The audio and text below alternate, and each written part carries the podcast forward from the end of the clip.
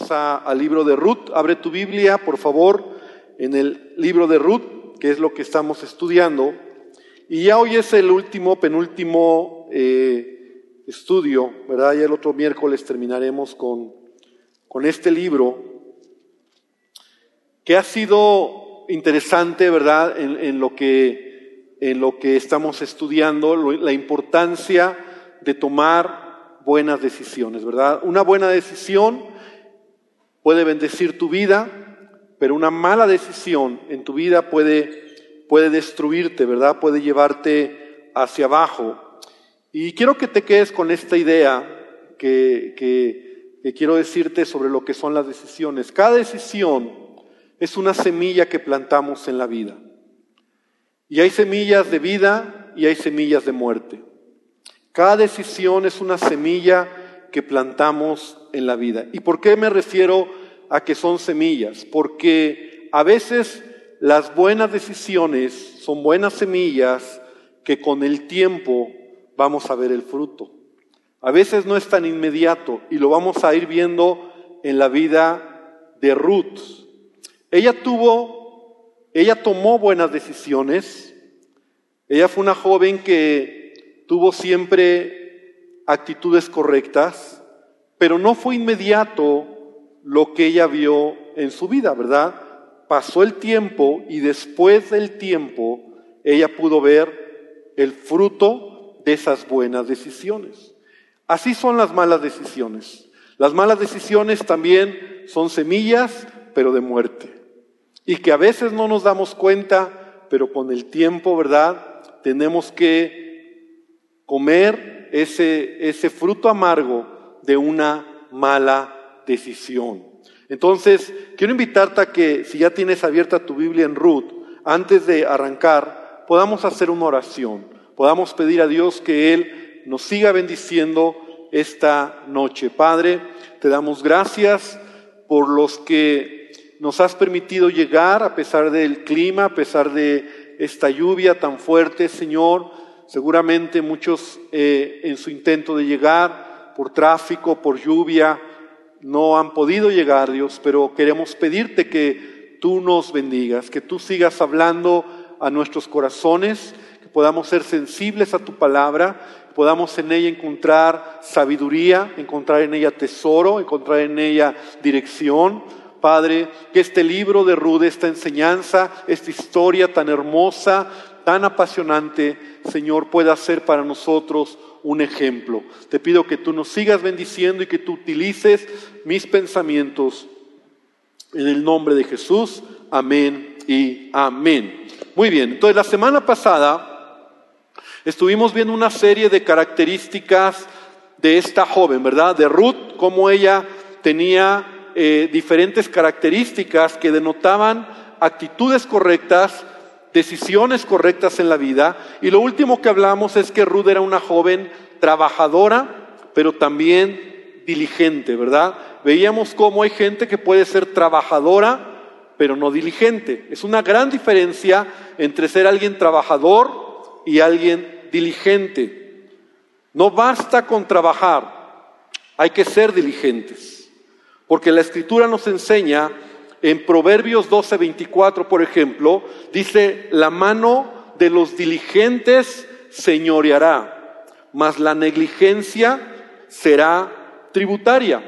Proverbios 10:4 dice, la mano del negligente empobrece, mas la mano de los diligentes enriquece. Entonces, una característica de Ruth es que ella era, era muy trabajadora porque desde la mañana hasta la noche trabajaba, no era fácil lo que estaba haciendo, pero también era una joven bien diligente. Veíamos cómo ella fue cuidadosa en la manera en que llegó al campo de voz, ¿verdad? Cómo fue una joven que pidió permiso, no se aprovechó de la oportunidad, lo hizo con cuidado y todo eso le fue valiendo para que pudiera encontrar gracia. Entonces, el que es diligente, veíamos, el que es diligente en la vida, va a encontrar favor. No basta con solamente decir, es que yo trabajo, Señor, ayúdame, mira, yo estoy trabajando, sino también tener una buena actitud. Cuando tú tienes una actitud correcta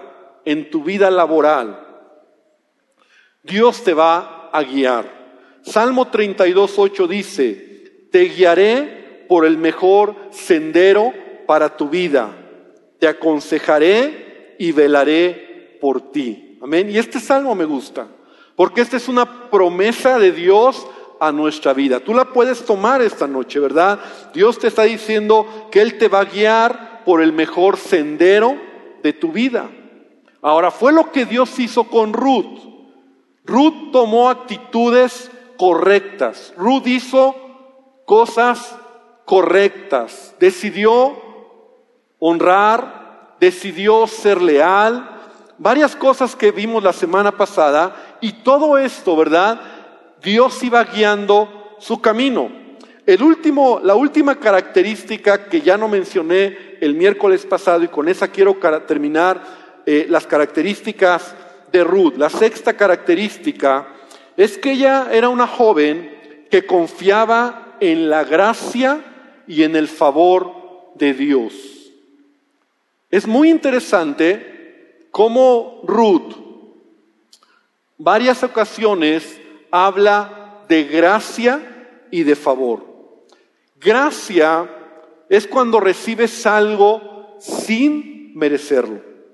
Ahora, recordemos que Ruth era una joven extranjera.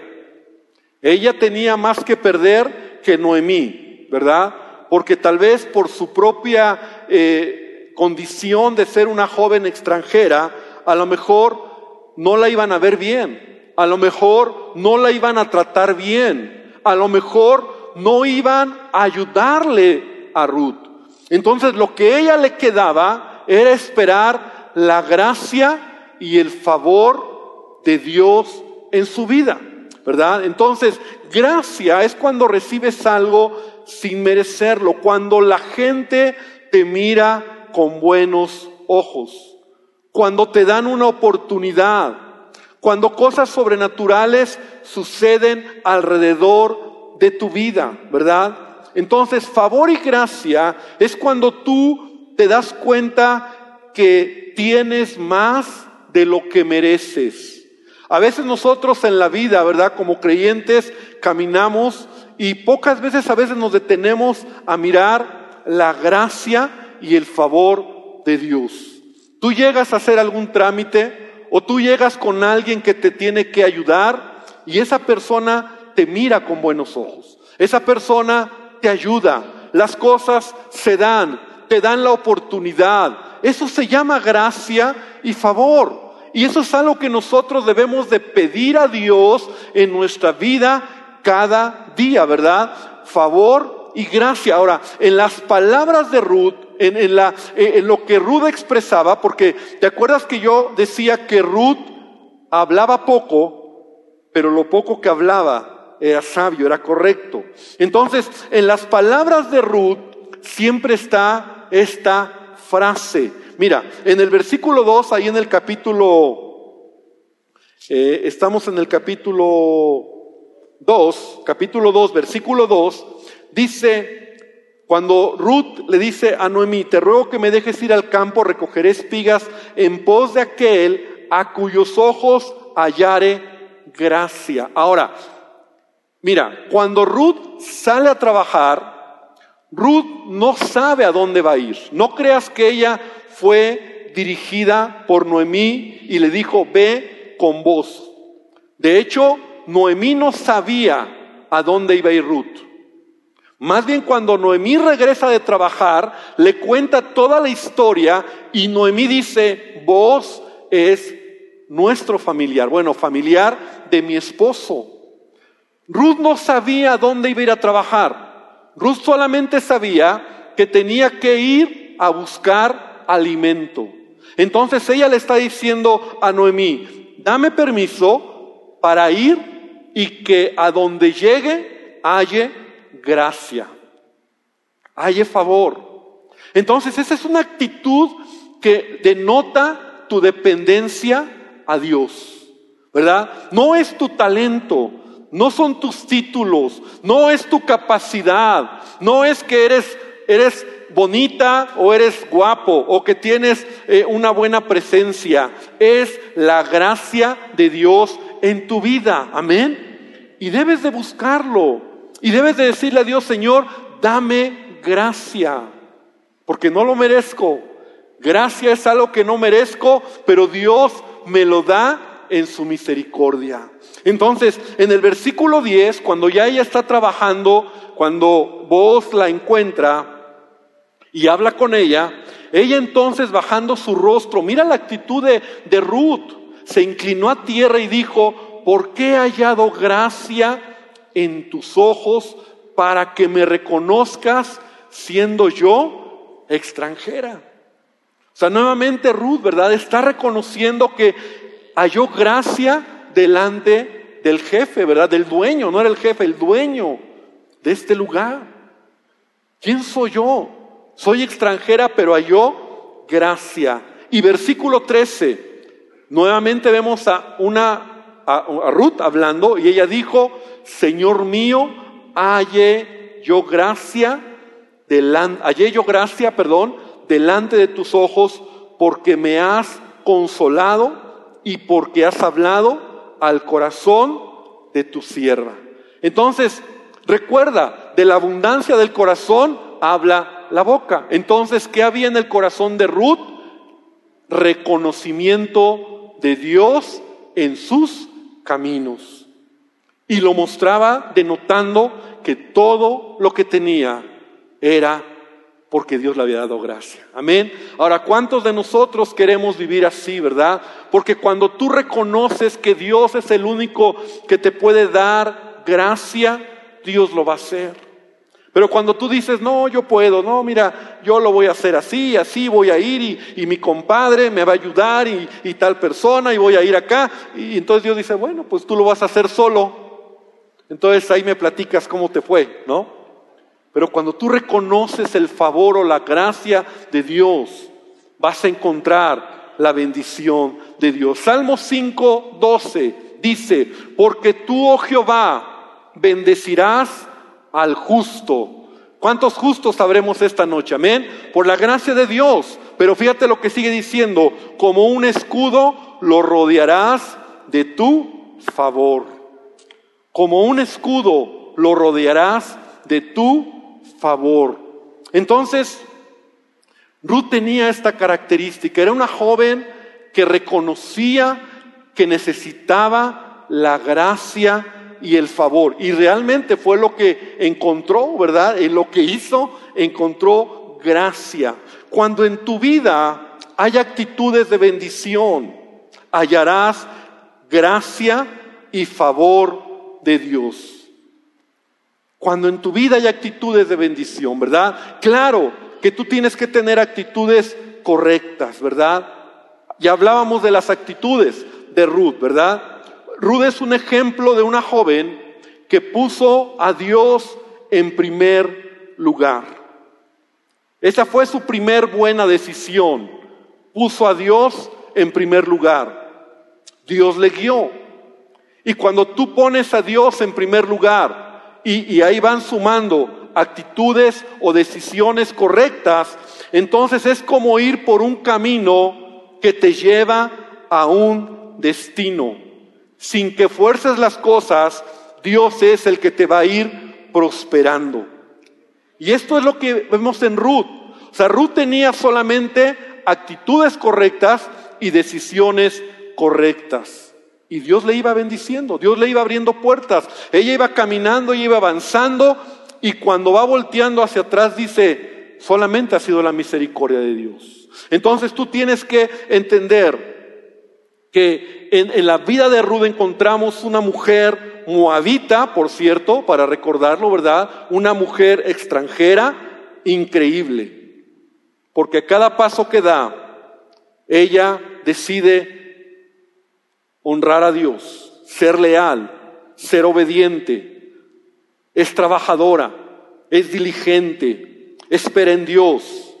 Y sabes, esto era Ruth. O sea, en otras palabras, este era el carácter de Ruth.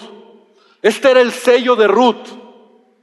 Y, eso me gusta, Porque cuando tú conoces a alguien, tú puedes conocerle a alguien por su carácter, por su manera de ser. Y su carácter, su manera de ser, su personalidad es su sello. La pregunta es, ¿cuál es tu sello? ¿Cuál es tu, tu carácter, tu personalidad? ¿Cómo te conocen? ¿Cómo eres, verdad? Si alguien tuviera que decir, ah, sí, yo conozco a Juan, ¿cómo es? ¿Cuál es tu sello? Oh, si es un hombre que ama a Dios, es un hombre íntegro, es un hombre bondadoso. Pero hay sellos o hay, hay, personalidades. Ah, sí, el, eh, ah, Juan el flojo. Ah, sí, el enojón, el impaciente, porque este es el sello de Ruth. No en vano Ruth avanzó, no en, no en vano Ruth fue una mujer sobresaliente. Y en Ruth capítulo 3, versículo 11, quiero que vengas conmigo a esa escritura porque es el clímax de todo lo que estamos hablando de esta mujer. Porque cuando Ruth está hablando con vos, en Ruth 3:11, Vos le dice, ahora pues no temas, hija mía, yo haré contigo lo que tú digas, pues toda la gente de mi pueblo sabe que eres mujer virtuosa. Wow.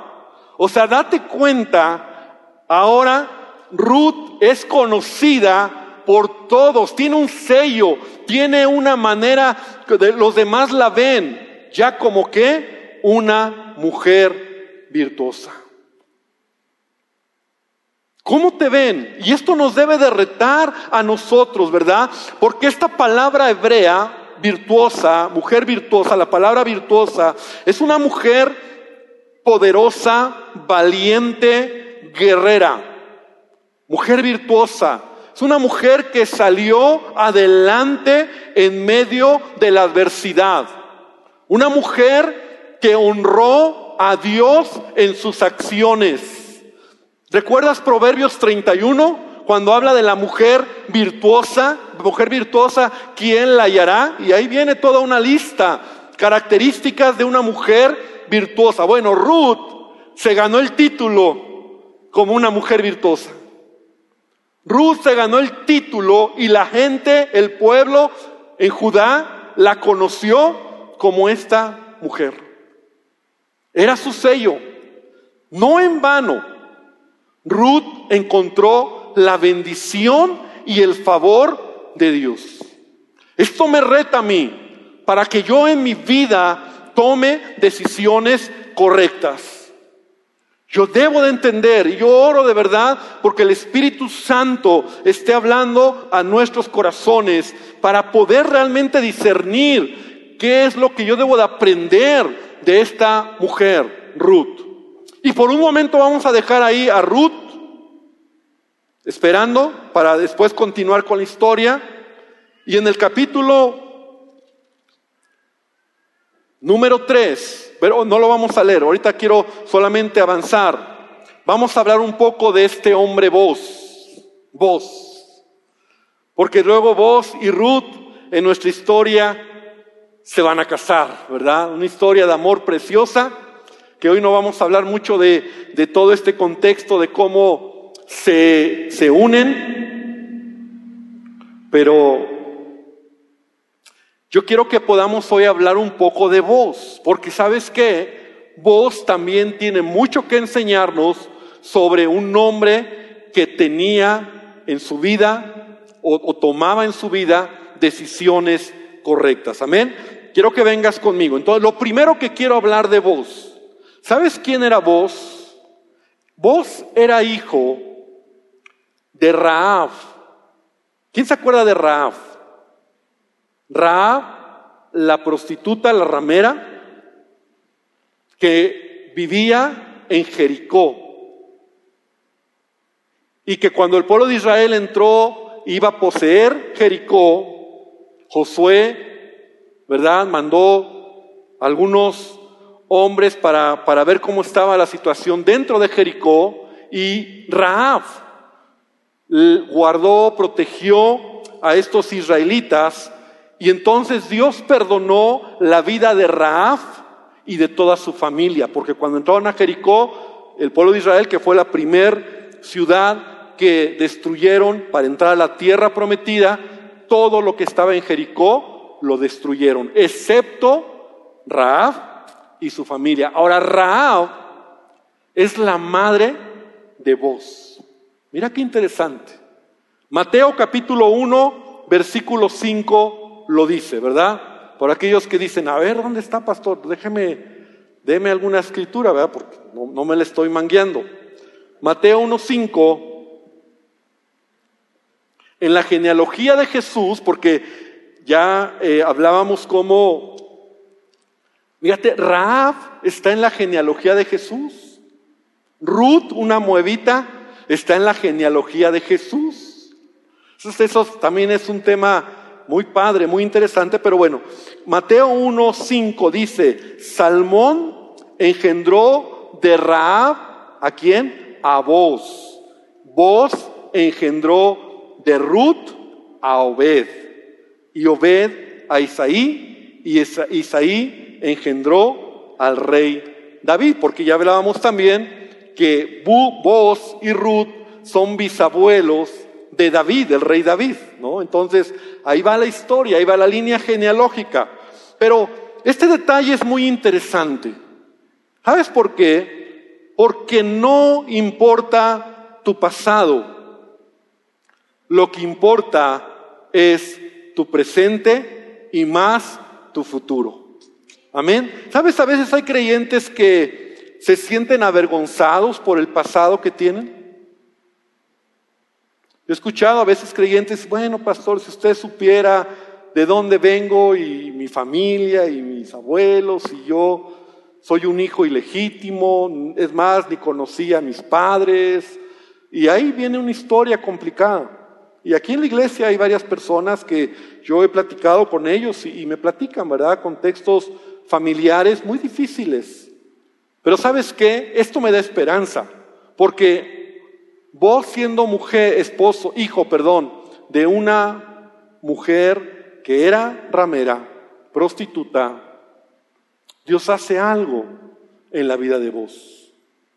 Entonces tampoco es una garantía, o no, no debe ser así, ¿verdad? Que si a lo mejor nosotros teníamos un pasado complicado, tenemos que repetir los mismos patrones. Porque la escritura dice, de modo que si alguno está en Cristo, nueva criatura es, las cosas viejas pasaron, he aquí, todas son hechas nuevas. Amén. Dar un aplauso al Señor por esa palabra tan poderosa que puede cambiar nuestro destino, nuestro presente y más nuestro futuro. Nueva criatura somos. No debemos de sentirnos eh, mal. Entonces vos, a lo mejor teniendo un pasado complicado, no nos dice nada de su vida, de, su niñez, de su pasado, pero lo que sí vamos a hablar de, de un hombre que tiene características correctas. Segundo lugar, vos era familiar del Imelec, ¿verdad? ¿Recuerdas al Elimelec que ya lo dejamos atrás? Este hombre israelita que tomó malas decisiones y sus malas decisiones le dieron en la torre a toda la familia, a sus hijos, su, patrimonio. No nos dice si era su hermano del Imelec, primo del Imelec, tío del Imelec. Lo que sí nos dice es que era pariente de Limelec. Es lo único que sabemos. Y era un hombre rico. Eso sí. Ruth 2.1 dice, tenía Noemí un pariente de su marido, hombre rico de la familia de Limelec, el cual se llamaba Boz. Entonces, era rico. Ahora, ¿Te acuerdas el contexto en el que leímos que diez años atrás Elimelech salió huyendo de Judá? ¿Por qué? ¿Qué había en Judá? Hambre. No había alimento. Y se fue huyendo a Moab, creyendo que ahí podía encontrar bendición. Se salió de la bendición de Dios, pero Elimelech se quedó ahí. Y pasaron 10 años y ahora encontramos a un Elimelech bendecido, prosperado. Porque cuando tú estás en la voluntad de Dios, en el lugar de Dios, en donde Dios ha prometido bendecirte, te va a bendecir. Amén. A lo mejor hay rachas complicadas, pero él era rico. O sea, lo cierto es que cuando llegó Noemí y, viene de una condición agobiante, triste, no tiene nada, está sola, desamparada, llega a Judá, a Belén de Judá, y ahí se encuentran que, el, que vos es rico. Vos es una persona que ha prosperado.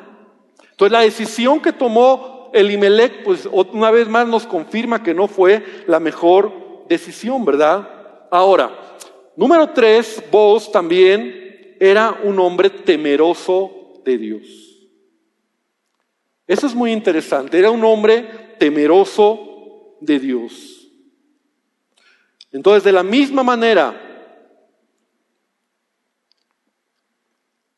Y aprendimos de Ruth cómo ella en sus decisiones que tomó pone a Dios en primer lugar. Cada decisión le llevó a ver la bendición de Dios. Vos, por su temor a Dios, también tiene decisiones buenas. Dice la escritura, el principio de la sabiduría es el temor a Jehová. De verdad, esta noche yo te quiero decir que si tú quieres ser bendecido, tener decisiones correctas en tu vida, lo primero que tú tienes que hacer es poner a Dios en primer lugar en tu corazón. Entonces, él era un hombre temeroso de Dios.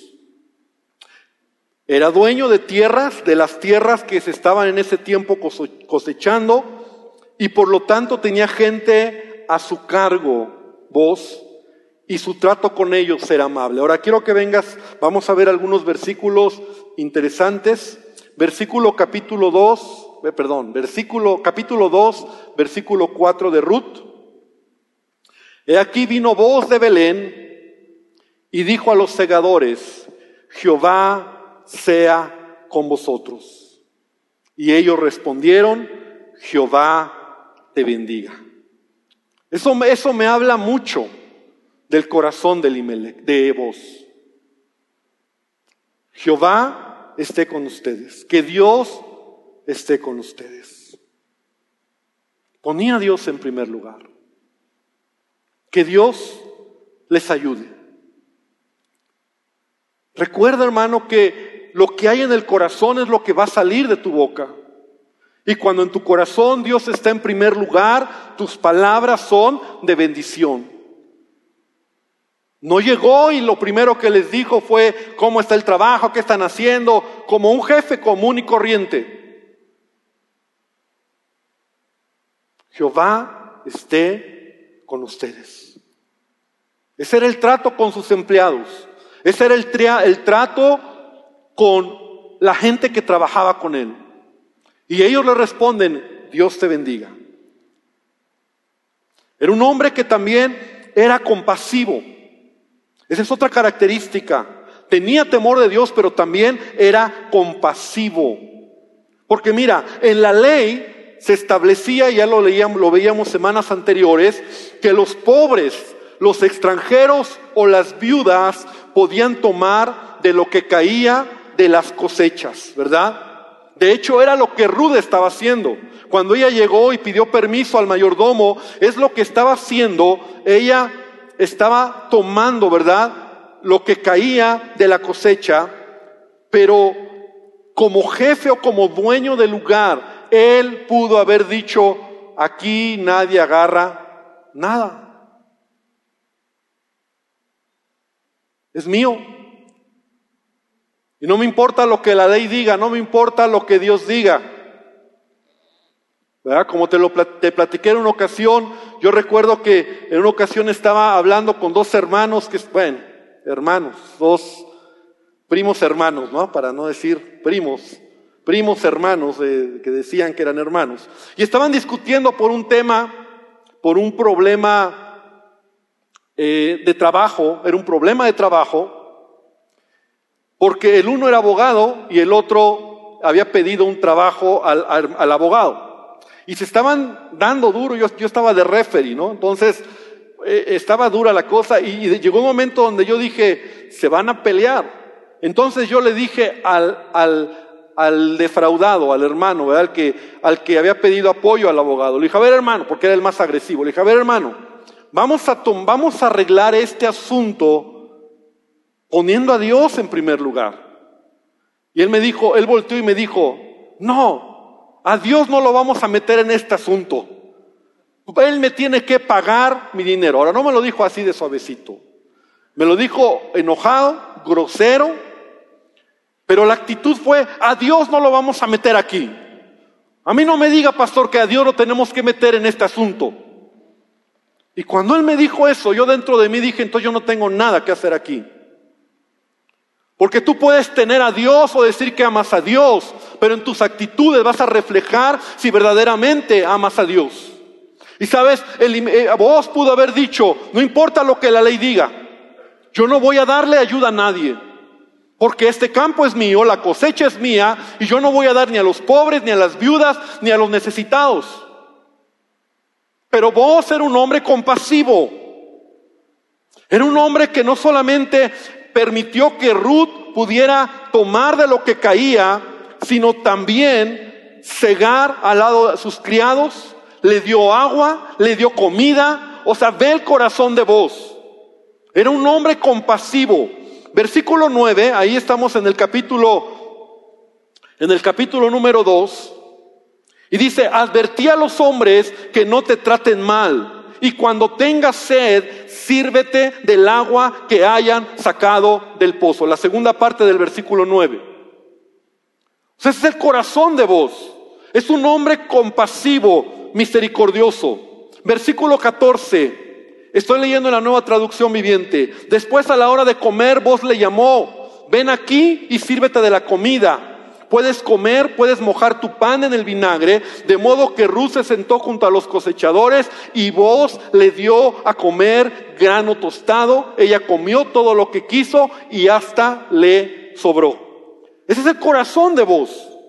O sea, era un jefe, era un dueño de una parcela, era un hombre rico, pero no, era un hombre creído, no era un hombre que, él, a mí me van a decir y, no le des nada y, y que agradezca que le estoy dando y ya es demasiado. Vemos el corazón de este hombre. Ayuda a esta extranjera. Versículo 15 y versículo 16. Cuando Ruth regresó de trabajar, vos ordenó a sus trabajadores. Fíjate lo que llega al punto. Déjenla recoger espigas aún entre las gavillas y no se lo impidan. Además, arranquen de los manojos algunas espigas de cebada, déjenlas caer. A propósito, permítanle recogerla y recogerlas y no la molesten.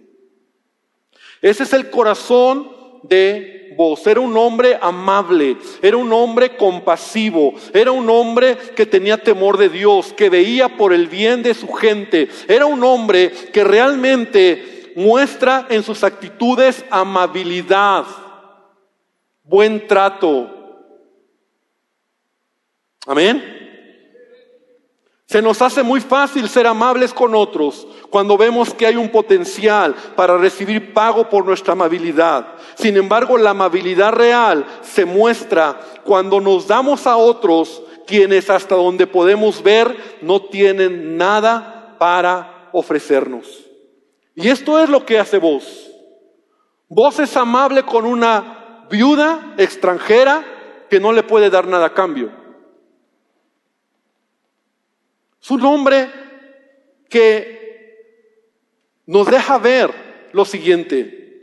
Si es posible tener dinero y ser humilde. O tener éxito y poner a Dios en lo que haces. O tener abundancia y ser generoso. Sí es posible.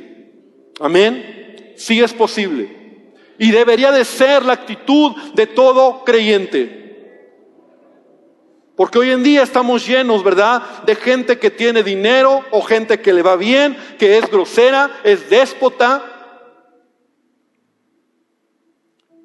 y, a lo mejor no conocen a Dios.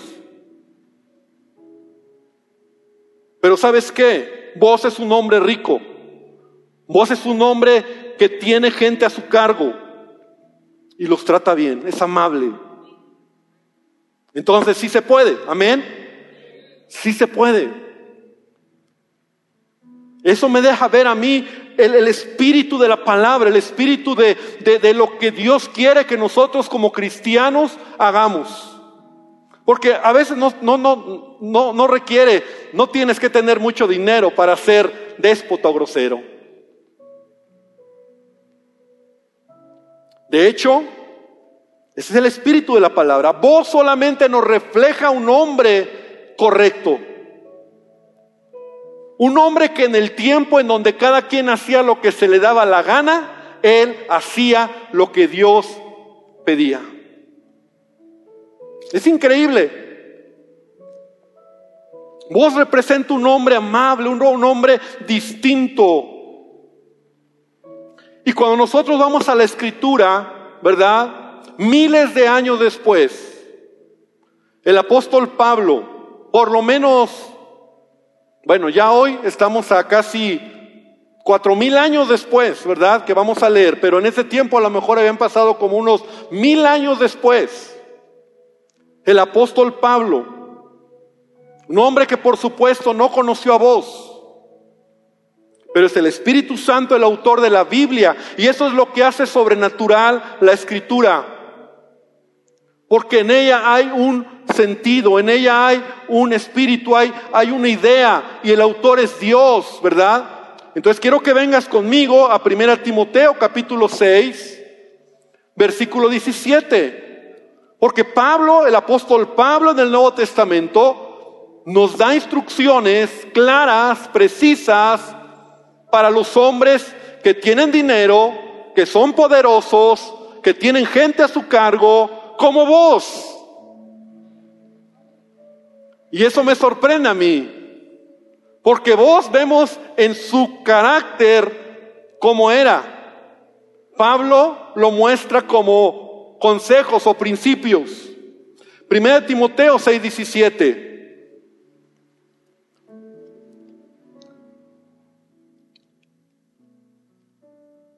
Y lo voy a leer en la nueva traducción viviente.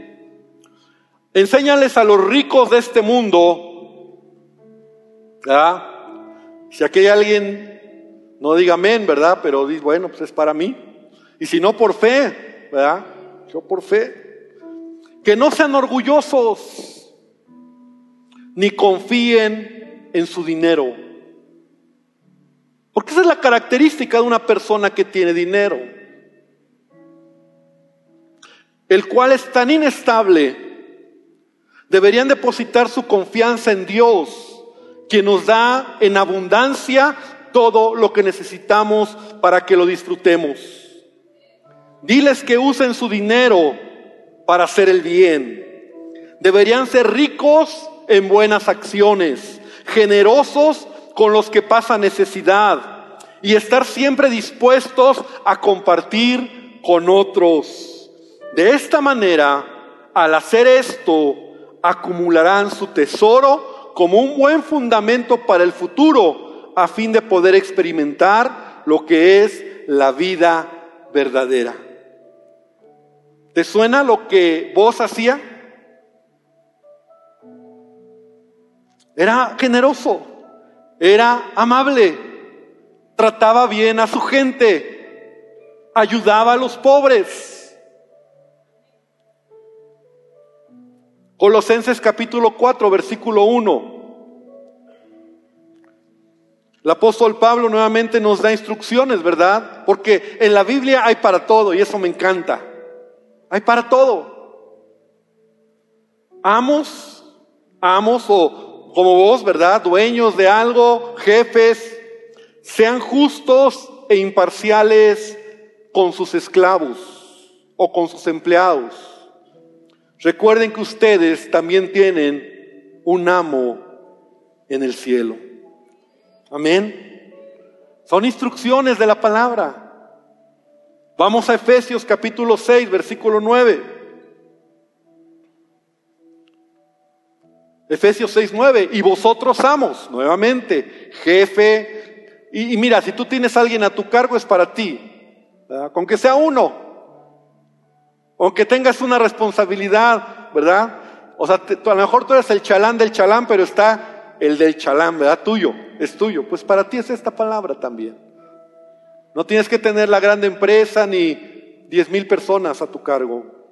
Y vosotros, amos, Haced con ellos lo mismo, dejando las amenazas, sabiendo que el Señor de ellos y vuestro está en los cielos y que para Él no hay acepción de personas. Este era vos, me encanta. Era un hombre misericordioso, con temor de Dios con buen trato a, su, la gente, que daba la milla extra para ayudar a los demás. Amén.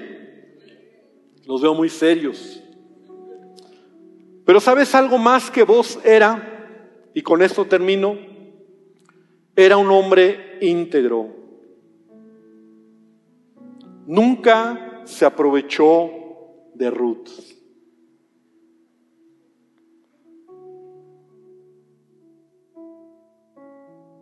Moabita, solita, viuda, joven, bella.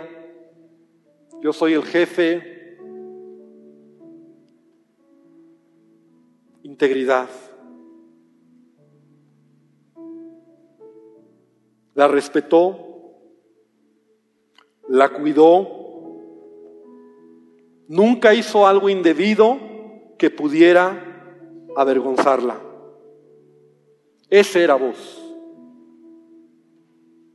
Muchos dirán, ah, pues yo creo que lo hizo por la conveniencia, ¿no? Yo creo, la Biblia no lo dice, yo creo que Ruth guapa.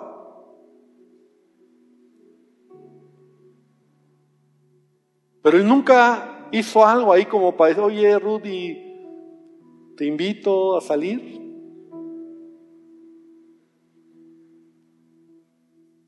Es otro tema, ¿verdad? Pero cuidado, hombres o mujeres con nuestra integridad en nuestra vida, en nuestras relaciones. Que cuántos hombres se aprovechan de mujeres que, y, mira, era una mujer viuda. Y, en la iglesia, y, y, yo que trato con tanta gente, a veces tú ves, ¿verdad? Jóvenes solas, jóvenes necesitadas, jóvenes que, madres solteras, jóvenes y que están pidiendo ayuda o están pidiendo un trabajo y no faltan los patanes que tienen otro interés. ¿Cómo duele? ¿Cómo, cómo es molesto esa clase de, de hombres, verdad? Que actúan en doble, en doble intención. Pero vos Nunca hizo nada. De hecho, vamos a acabar la, semana que entra y vamos a ver que la que da la iniciativa, ¿quién crees que fue? Ruth. Va a estar interesante. Porque digo, bueno, entonces, ¿cómo fue? Vas a ver. Claro que era una cuestión cultural en ese tiempo, pero vos no hace nada. Bueno, dijo, a ver, chiquita, pues vente para acá. Mira, ¿qué crees? Yo soy tu familiar más cercano. No. Esto es muy importante, esto es muy importante para entender el desenlace de esta historia, lo que estoy diciendo, la integridad de vos. Porque si vos hubiera hecho algo indebido, tal vez las cosas no hubieran terminado igual.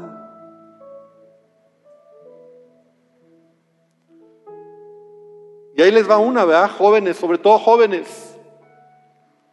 Si tú estás queriendo empezar una relación con alguien y haces algo indebido, a lo mejor ya la regaste. ¿Ya? Se acabó la oportunidad. Porque tú no sabes a la vuelta de la esquina o en el camino, cuando tú haces la voluntad de Dios, Dios te bendice. Mira lo que dice Proverbios 10:9. El que camina en integridad anda confiado.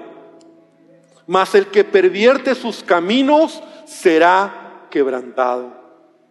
O sea, al mexicano, si te pasas de listo, las cosas no te van a salir bien.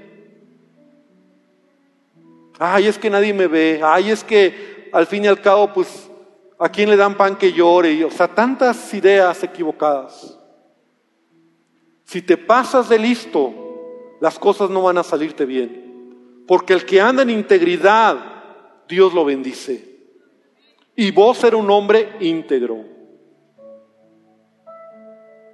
Respetó a Ruth, la honró, le dio lo que le tenía que dar de ven a comer, puedes tomar lo que quieras y hasta ahí.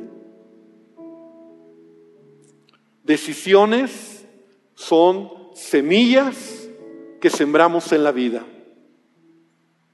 Y hay semillas de vida que en el tiempo vamos a cosechar. Amén. En estos días estábamos mi esposa estaba platicando un poco de el testimonio de cómo nos conocimos y aunque yo lo he platicado en otras ocasiones, bueno, no cómo nos conocimos, sino el punto es el siguiente. Cuando yo conocí a mi esposa por primera vez, desde la primera vez que la vi, ella me gustó, la verdad. O sea, desde que ella entró por primera vez a un grupo de casa, físicamente ella me gustó. Pero sabes, yo nunca hice nada para aprovecharme, porque incluso yo era el líder de jóvenes en ese tiempo, yo nunca hice nada para aprovecharme de, de mi posición, como para decirle, pues yo soy el líder, mira, ven. Pues te voy a decir por qué. Porque mi esposa, que era muy inquieta, un día hizo una lista como a los seis meses de cristiana, de los jóvenes, pocos jóvenes que estábamos en la iglesia. Y en esa lista ella dijo, a ver, ¿quién es el más guapo y quién es el más feo?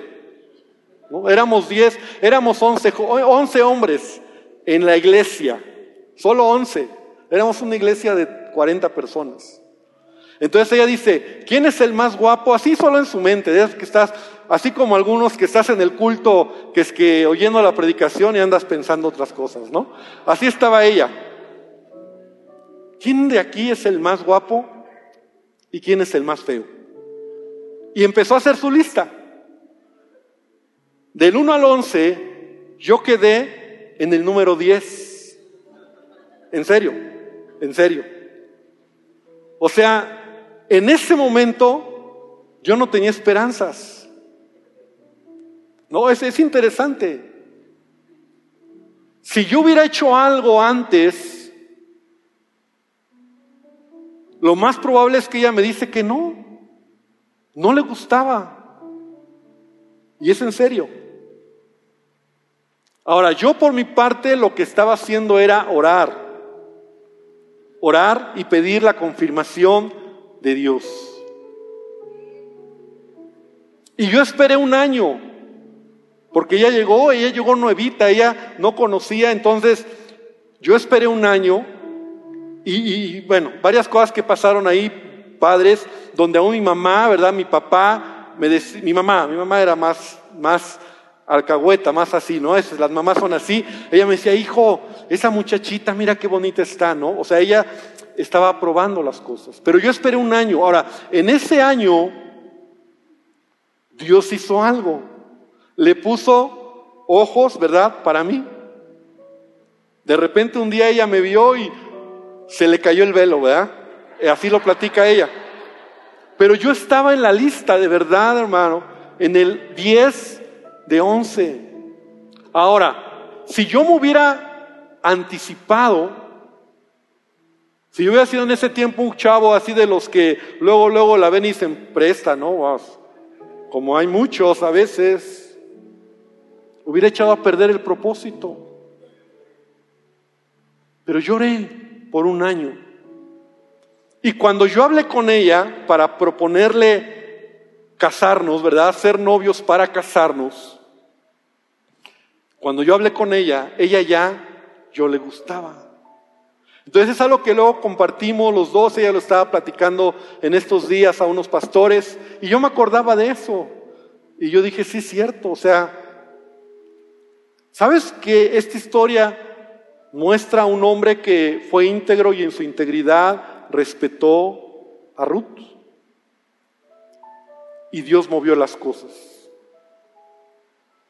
Entonces yo quiero invitarte esta noche para que podamos orar. Y yo espero que podamos aprender tanto de Ruth como hoy de vos un poco más, de tomar decisiones correctas en la vida. Porque decisiones son semillas que plantamos. Decisiones son semillas que plantamos que pueden ser semillas de vida o semillas de muerte. Y en su tiempo vamos a cosechar. Vos sembró decisiones correctas. Ruth también.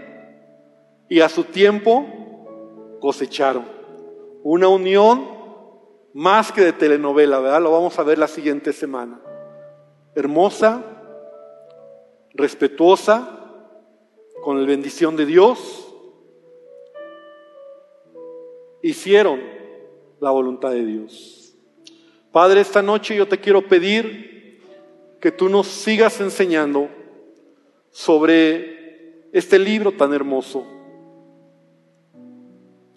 Es necesario entender la importancia de las buenas decisiones, que cada decisión es una semilla que sembramos de vida o una semilla que sembraremos de muerte, que tal vez en el momento no vamos a ver el fruto, pero a su tiempo, como dice el apóstol Pablo, cosecharemos si no desmayamos. A su tiempo veremos el fruto en nuestra vida, en nuestra familia, en nuestras finanzas, en nuestro trabajo, en todo lo que hacemos, Padre, si estamos sembrando o estamos decidiendo correctamente. Y cada decisión te honra y cada decisión está por encima de nuestros sentimientos o emociones. Señor, que en verdad podamos nosotros decidir, decidir sobre todo, tener temor de ti. Porque el principio de la sabiduría es el temor a ti. Decidir realmente honrarte, decidir hacer lo que tu palabra nos enseña. Y Dios bendice a tu iglesia. Y esta noche yo te invito a que te pongas de pie no te pones de pie? Vamos a terminar. ¿Por qué no levantas tus manos al Señor?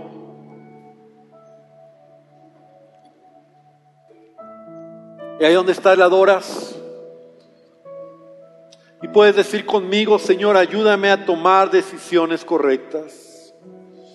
Y si tú vienes hoy por primera vez, yo quiero invitarte a que tú hoy, ahí donde estás en tu lugar, puedas decirle a Jesucristo que Él llene tu vida. Puedes decirle a Jesús, es lo que tú has escuchado hoy, se trata de una relación con Jesús, porque Él es el principio de todo. Él dijo, yo soy el camino, la verdad y la vida.